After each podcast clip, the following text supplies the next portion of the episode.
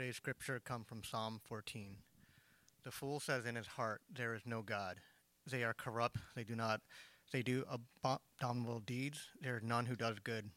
The Lord looks down from heaven on the children of man to see if there are any who understand who seek after God. They have all turned aside, together they have become corrupt. There is none who does good, not even one. Have they no knowledge, all the evildoers who eat up the people as they eat bread, and do not call upon the Lord? They are in great terror, for God is with the generation of the righteous. You should shame, shame the plans of the poor, but the Lord is his refuge. Oh, that salvation for Israel would come out of Zion. When the Lord restores the fortunes of his people, let Jacob rejoice. Let Israel be glad. This is the word of the Lord. Thanks be to God. Uh, today we have a special treat. Um, our dear brother, Pastor Peter Huang, he's back and he's excited to deliver God's word uh, to us this morning. So without further ado, I'm going to invite our dear brother, Pastor Peter, to come and deliver the word for us.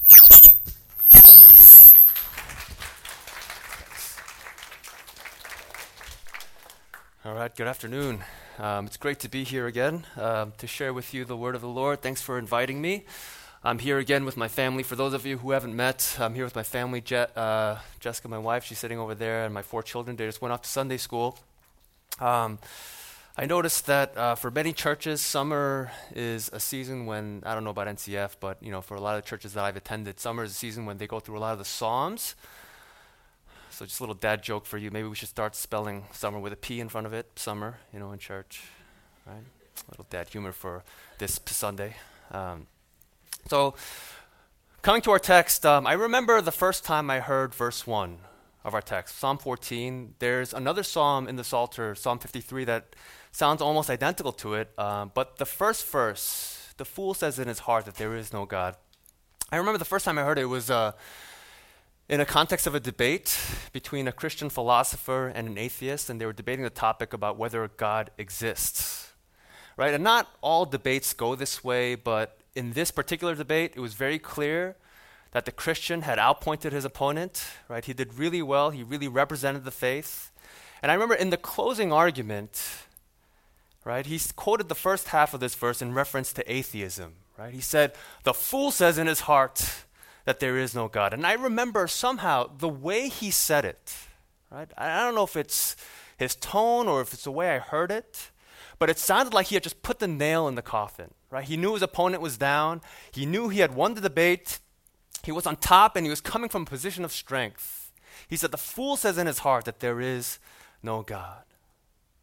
Right? But if you lean in a little bit and you read this psalm in the context of its entirety, right? And you read the Psalter actually from about Psalm 10 to a few Psalms after this. You'll see that what every commentary affirms that this psalm is not a psalm of victory. It's not a psalm of like I won. Right? The psalm is actually a lament. It's a psalm of grieving. It's a psalm of sorrow, right? And laments, what's unique about laments is when you sing it, when you say it, when you confess it, it comes from a posture of weakness. Right? And why do I think this is important to, to, to bring out? Because if you're like me, a lot of the Christian life that we live, a lot of the Christian life that we experience, isn't so victorious. Right? It's not like once I started to believe in God, right, all my problems just went away. Right? There are peaks in the journey for sure. Right? We have good times, we have times of happiness, we have times of celebration, but I notice if you're like me, most of my journey is marked by doubts, it's marked by struggle, it's marked by darkness, it's marked by difficult times. And as I get older, right, it's a lot of disappointment, a lot of regret. And I wonder if you can connect with me. You know, sometimes I have to admit that a lot of the valleys that I experience are because of bad decisions that I've made in my life, right? Other times it's inflicted by other people. And other times it just seems like random circumstances just bringing me down keeping me on the bottom. And if you're not a Christian in here, maybe you can connect with me about this point in life that bad things happen, right? And maybe this is why one of the most persistent so called arguments against the existence of God is the argument called the problem of evil. If we have the slide up up here. And just as a side note, um, I have to say, if this argument sounds familiar to you guys, it's because Pastor John preached and he referenced this argument on June 9th. And just for full disclosure, he asked me to preach on June 9th. I had no idea he covered this right at the end of a sermon on June 9th. But here, let's see the argument of evil. Right, it's been around since like ancient Greece. I think Epicurus um, formed some some some kind of argument of evil. But you know, J.L. Mackie's an Australian philosopher. He broke it down into something really simple.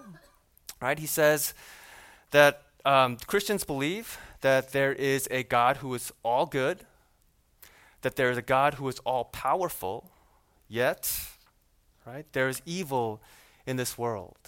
Right? So you know, you look at this argument, and many philosophers will point out that either God is not all powerful because he's not able to stop all the evil in the world, or God is not all good because he allows evil, right? And because of those two conditions, God can't exist, right? We know that evil is a thing out there in the world, right? If God's all powerful, why doesn't he stop it? If God is all good, why does he allow it, right? It's valid in terms of pure logic. Right? And I think if we had to respond to this argument purely in the abstract, right? If this argument was just the thing that we need to kind of put the nail in the coffin and say, hey, atheism doesn't work, this argument is bunk, right? I think that would be kind of easy, right? The sermon would be over and we'd all pray and we go on in our lives, right? Because the logical response to the problem of evil is pretty easy, right? There is no such thing as evil in a universe apart from God, right? Think about it. Right? There is no such thing as evil in a universe apart from God. In a universe apart from God, things just are. Right? It's a huge jump to move from how things are to how things should be. Right? If you look out in space and you look at a black hole, right? You know guys know what black holes are, right? Black holes are exploded stars that have this huge gravitational force and attracts asteroids and planets and light. It just sucks them all and it crushes them. I know this because I read this on Wikipedia right? But the gravity is so intense, right? Just, it just sucks everything in and it breaks everything apart. Right? Now, if you look at a black hole out in space, no one looks at it and says, you know, that black hole should really consider the feelings of the planets out there. It should really like consider how the asteroids feel as it's doing this thing. Right? No, no one says that. Right? It just is. It's just a phenomenon that is out there. Right? And same for us. In an atheist universe, if we are just products of random evolution, of random molecules coming together by chance. Right? Things just are. Right, as many pastors would note, this is just survival of the fittest. There's no such thing as evil in an atheistic universe. It's a big jump to move from how things are to how things should be. Right? But again, in my experience, it's not this logical argument that hangs us up. Right? We can't logic our way out of the problem of evil. And why not? It's because we're all human. Right? We don't make decisions based on pure logic.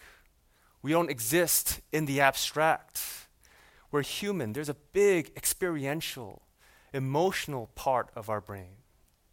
And on a deep, emotional, experiential level, right, we know that the problem of evil is real. Our evil doers are real, right? We feel it something about the way things work, something about the way the world works. We have strong feelings when things don't go the way we think it should go. Right? There's real pain and suffering in this world. Death is real. Cancer is real. Miscarriages are real. Depression is real. Right? Microaggressions that build up and make you really angry. Right? That's real. Right? And if God is all powerful, and if, as Christians, I believe that God loves me, right, the question is, why am I experiencing these things? Right, why am I suffering? Right, why are not things working out the way I expect them to work out? Right, does this God even exist at all? Right, am I the fool for believing that there is a God? Right, so if you see this psalm as a psalm of certainty, like that debater did, right, that debater quoted, right, it wouldn't be true to how we experience life. Right? But once we start to understand the psalm as a lament, I think it becomes true to life. Right? And I think we can see from this psalm that though we experience evil on a deep emotional level, we still can maintain that God is good. And at the same time, God is still all powerful. Right? So let's look at Psalm 14. We'll do it under three bullets. Right? who evil affects, right? Why there is evil, and finally deliverance from evil. Right? So first, let's look at who evil affects. And I hope this point is pretty straightforward. We see in the superscript, right, right under Psalm, I notice uh, Sonny didn't read it, right? But technically there is a superscript under the Psalm, and it says it's a Psalm of David, right? David is arguably regarded as the greatest king of Israel, right? He put Israel on the map, right? He's like how we might think of Steve Jobs in relationship to Apple, right? Except Jobs wasn't a king, right? David was a king. He had it all, right? When Saul, God sought a new king, when Saul was reigning at the time, right? He told Samuel to go out there and I'm going to find you this neglected boy, this young kid named David. He's the man that's after my heart, right? He's going to be the king of Israel, right? And God would like really bless David and love David, right? And he would rule the people, right? And it's David's people, right, who God considered God's covenant people, right? So when David says that he sees evildoers devouring my people in verse 4, right, it should be pretty clear that who David is talking about, the people who are being devoured, right, the people who are being shamed and humiliated, these are David's people. These are the people of God, right? By the way, um, you see, it says that God humiliates the poor, right? It should be pretty clear from the Bible that God sides with the poor. Right? I remember reading a curious verse in Deuteronomy 15. It says, um, Don't harden your heart or shut your hands towards a poor brother, or else, when he cries out to the Lord against you, you will be guilty of sin. Right? That's power. Right? If you're rich, right, and you withhold from the poor, and that poor person cries out to the Lord against you, that's when you incur sin on your life. Right? It's like having a, a bat phone, right? Directly a Batman, right? Just call him up. Right? And the wrath of God will come on that person who withheld from the poor. God sides with the poor. Right? And evil from the evildoers is causing suffering and pain to the people God loves. It's causing suffering and pain to God's own people. Right? Now, this might be a hard truth to swallow. The fact that God would allow his own people to be victims of evil, his own people to be victims of suffering. Right? I think we can understand when bad things happen to bad people, right? Um, I feel conflicted whenever I bring up uh, Game of Thrones from the pulpit. It's kind of a scandalous show, but I know you all watch it, right?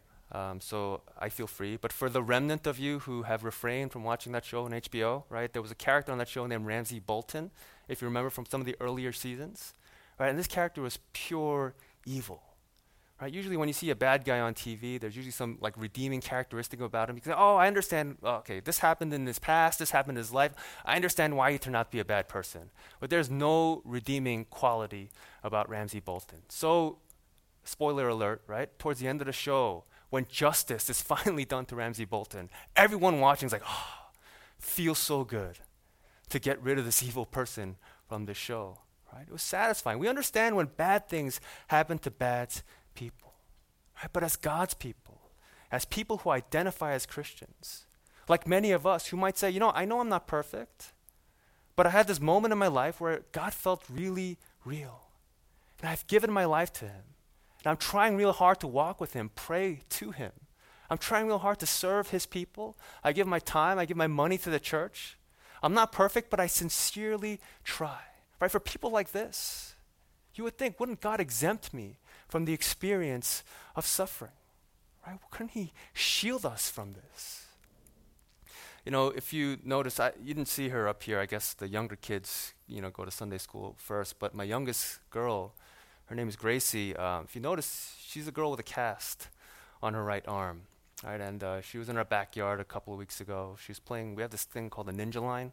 It's like a slack line with an obstacle course, and she was like swinging from it, and like you know, sh- there's a, she's a short girl. There's some distance between the ninja line and the floor, and she decided it was a good idea to kind of swing and just kind of fall, and she landed right on her arm, and it broke her wrist. And I'll tell you, and Jess will tell you the same thing. You know, you, when your kid cries, it's like, eh, like all right, I, I can ignore that cry. But there was something different about this cry. Right? It was a cry of pure pain. Right? And if I think back to it, right? If I were God, or if I were some superman, superhuman being with super years and super speed, if I had the power to anticipate this event, Right? Maybe just as she's falling off the ninja line, I would have rescued her right there, you know? And right there, because, you know, she has to learn her lesson, right? Not to jump off the ninja line like that anymore. Right? But I would have rescued her to prevent this pain from happening, right? And intuitively think, so wouldn't God, wouldn't God do the same thing for his children who cry out to him? Right? Yet we see in verse 2, the Lord looks down from heaven. Right? He sees his own people being devoured. He sees the poor being shamed and humiliated. And it seems like that's all he does. He just looks. No action. Right? And the question is, why? Why? Why? That brings us to our second point. Why evil exists? Why is there evil in the world, especially when it's targeted towards God's people? Right? And um, before I go on to the second point, I just want to say as a side note, that I'll admit, even as I preach this, you know, even as I prepare this, um, there are still a lot of things about the evil in the world that happens to Christians that doesn't make sense to me. Right, for example, you know, the, I think the most vivid memory I have is, you know, the news story that came out in 2015 of these Coptic Christians who got executed, you know, by ISIS, just one by one. A lot of them were young dads who had families.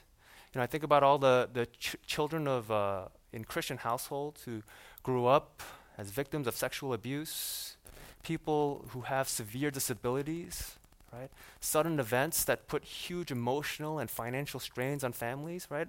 A lot of it as to why it happens is a mystery to me, right? And I don't want to minimize any of it. I don't want to glaze over it, right? As I go through, you know, why evil might exist in the world. Right? But having considered that, you know, I want to look at what's going on in our psalm. And I want to try to interpret it in light of what the whole counsel of Scripture says about evil, about suffering, about pain, and why Christians in particular experience it right? And the first reason I want to give that I can gather from this psalm and all of Scripture is for progress in the faith, right? Why does evil exist? Perhaps God allows evil so we can progress in our faith, right? We've established that from evil comes suffering and pain. And I will say in the New Testament especially, suffering is the norm for the Christian life. Right? Jesus said, Come follow me. And what did he promise? He didn't say, Come follow me and all your troubles will be taken care of. Come follow me and you'll have nothing to worry about. He never said that. He said, If you follow me, I guarantee you, you will be persecuted. That's a promise that Jesus gave. Paul said in Romans chapter 8 that it's expected that as children of God, we will suffer. 1 Peter chapter 1, he says the trials have the effect of testing the genuineness of our faith. And James 1 most famously says, Count it all joy, my brothers and sisters, when you meet trials of various kinds. For you know the testing of your faith produces steadfastness. And steadfastness, ha- when it has its full effect, will make you perfect and complete. Uh, my dad, um, he runs a dry cleaner, um, and my dad's really old. He's almost turning 70, but he's, he's still going at it. And, you know, part of what he's done, you know, to put food on our table. You know, part of what he's done his whole career, you know, as he's doing this is, you know, after the clothes get washed, sometimes you know, there are like these stains that just don't come out, right? So what they do is, you know, he notices a stain and what they do is they, they, they spot it, right? I guess that's what it's called. It's, it's spotting, right? He's set on stains that won't come out, right? So recently my dad's got this uh, deal where he cleans uniforms for flight attendants. And they come in large batches and he's doing, doing this. Uh, but he's, he'll mention that one particular airline has these uniforms, and I want to na- mention names, I don't want to do any stereotypes, right? But one particular airline, whenever he gets his batch of uniforms, they have all these nasty, like stubborn stains that just don't come out.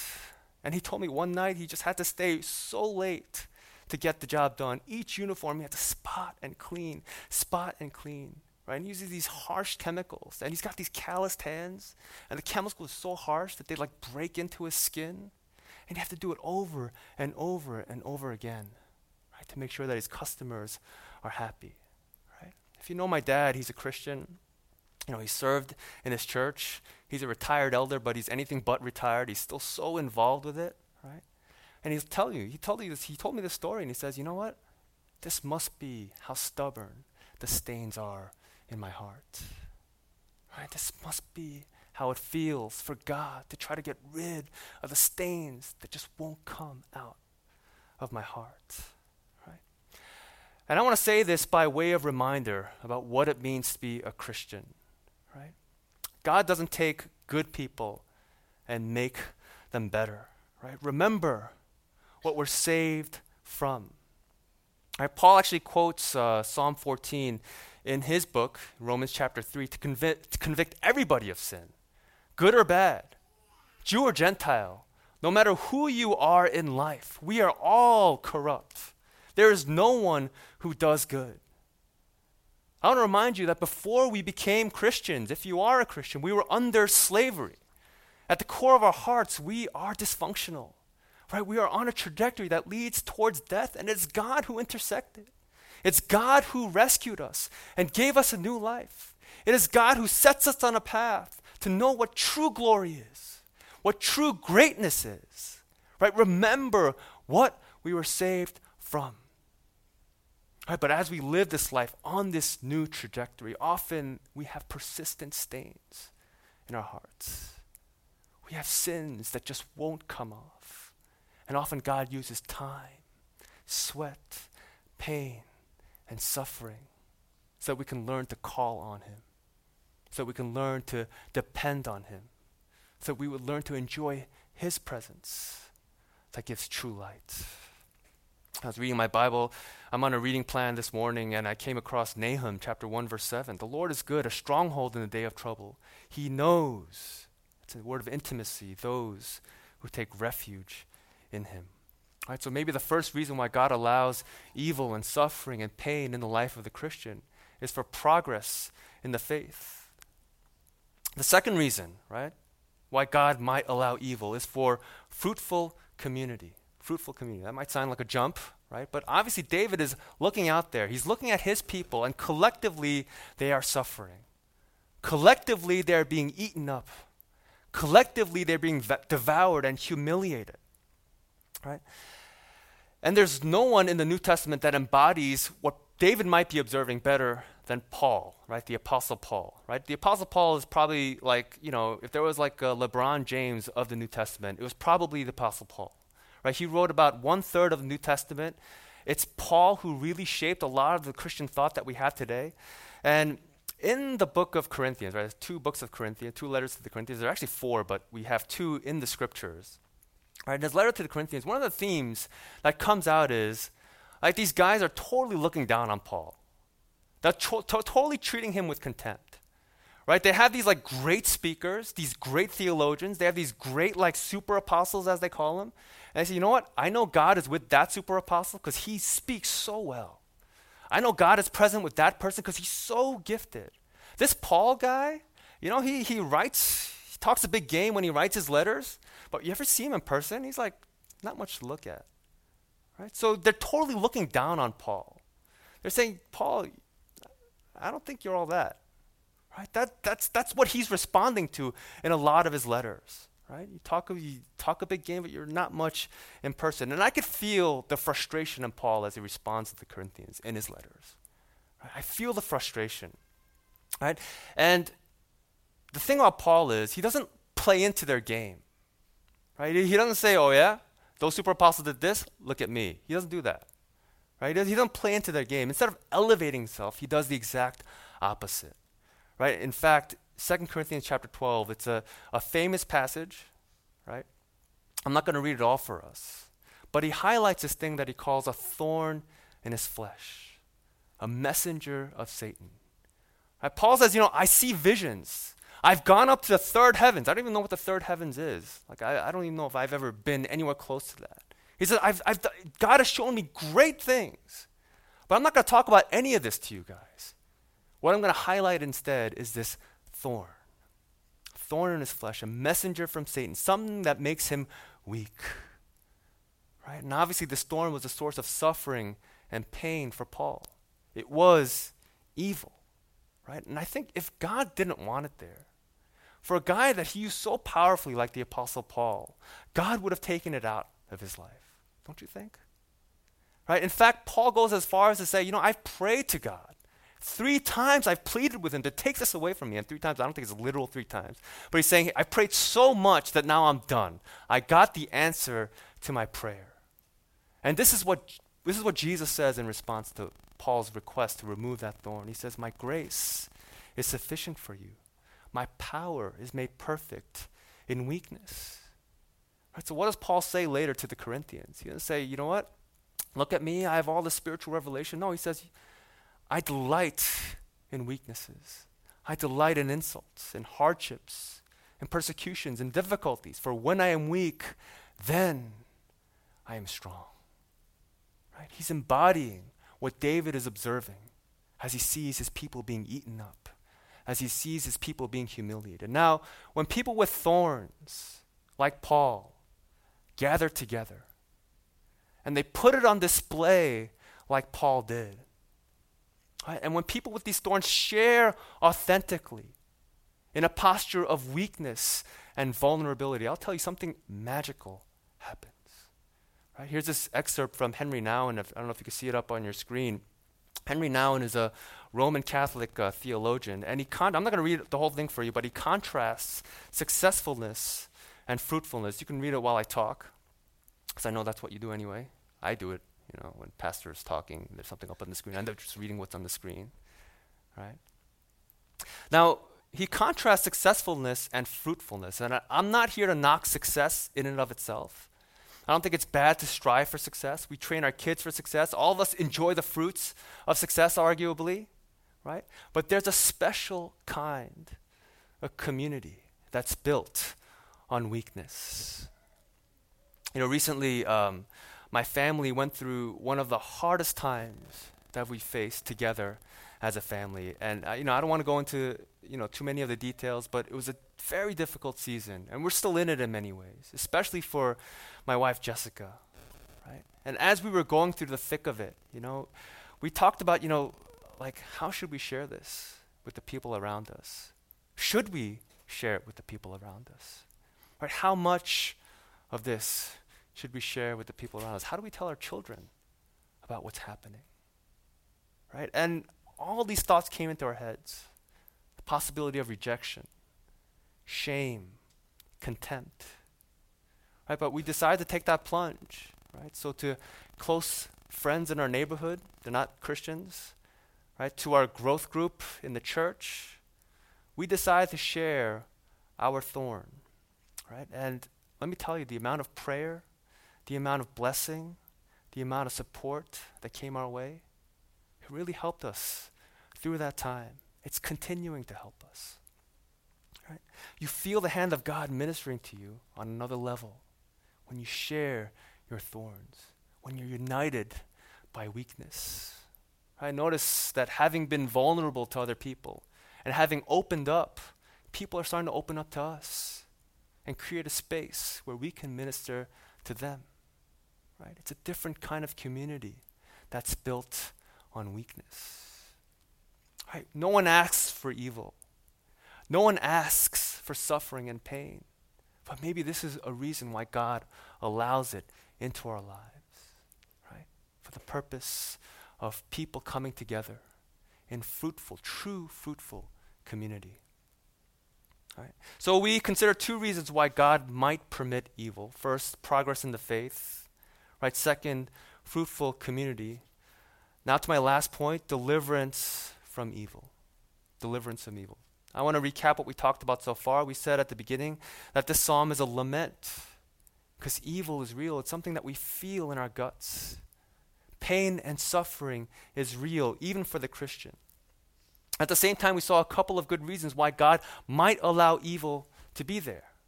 Right? That suffering and pain have a purpose. And now to kind of wrap this up, I want to look at our final verse, verse 7. Right? It says this Oh, that salvation for Israel will come out of Zion when the Lord restores his people. Let Jacob rejoice and Israel be glad. Right? The psalmist here is hoping for salvation that's to come sometime in the future. It's got to come out of Zion, right? Zion is another word for the holy city out of which the Savior would emerge and save God's people. Right? He envisions a time when everybody who are being devoured now, everyone who's being shamed now, Everyone who's suffering from evil, from suffering and pain, will one day be saved from all of that. He's envisioning a time when any of this will be no more. Right? Instead of lament, there'll be gladness. And for David, who's writing Psalm 14, Psalm 53, this might have been like a, a vague vision of the future. Right? But I think for us on this side of the New Testament, right, we have this vision with a little more clarity. Right? Because unlike David, we're beneficiaries of generations and generations of witnesses who bore witness to the Son of God, who loved this world so much. Instead of staying high up in the heavens, he took on the form of a body. He came into this earth. And he didn't live a life of glory while he was here. No, he subjected himself to suffering. He voluntarily made himself vulnerable to evil, so much that it brought about his death on the cross. But here's the point, right? And here's the substance of our vision. After three days, Jesus, what? He rose from the dead. And so many people have seen this. A man who died and rotted in the grave rose from the grave. In 1 Corinthians chapter 15, Paul says Christ is the first fruits of what's going to happen to us. That in him we can expect that even though we suffer evil, even though we die in this world, that one day in the future Jesus will come from Zion right? and he will raise us from the dead. We will be united to him and we will enjoy a life without suffering, without pain, without tears. A life where we will be made perfect and complete, where justice will be done for the evildoer. A life where we're together in perfect, joyful community. Right? And so we wait. We wait for that time. And until that time, we suffer well. Right? We go through difficult times, yes. And at times it might be tempting to say, you know, I must be the fool for believing that there is a God. But we hope and we hold on. Right? We lament at the presence of evil and suffering, but we endure it. We cling to our weakness as we cling to Christ. We find solace in our community. Right? Because as the psalmist says, God is with the generation of the righteous. The Lord is our refuge. Let's pray together. Our Heavenly Father, we thank you so much for today. Lord, I, I don't know if for some reason this topic seems to come up over and over again in my life.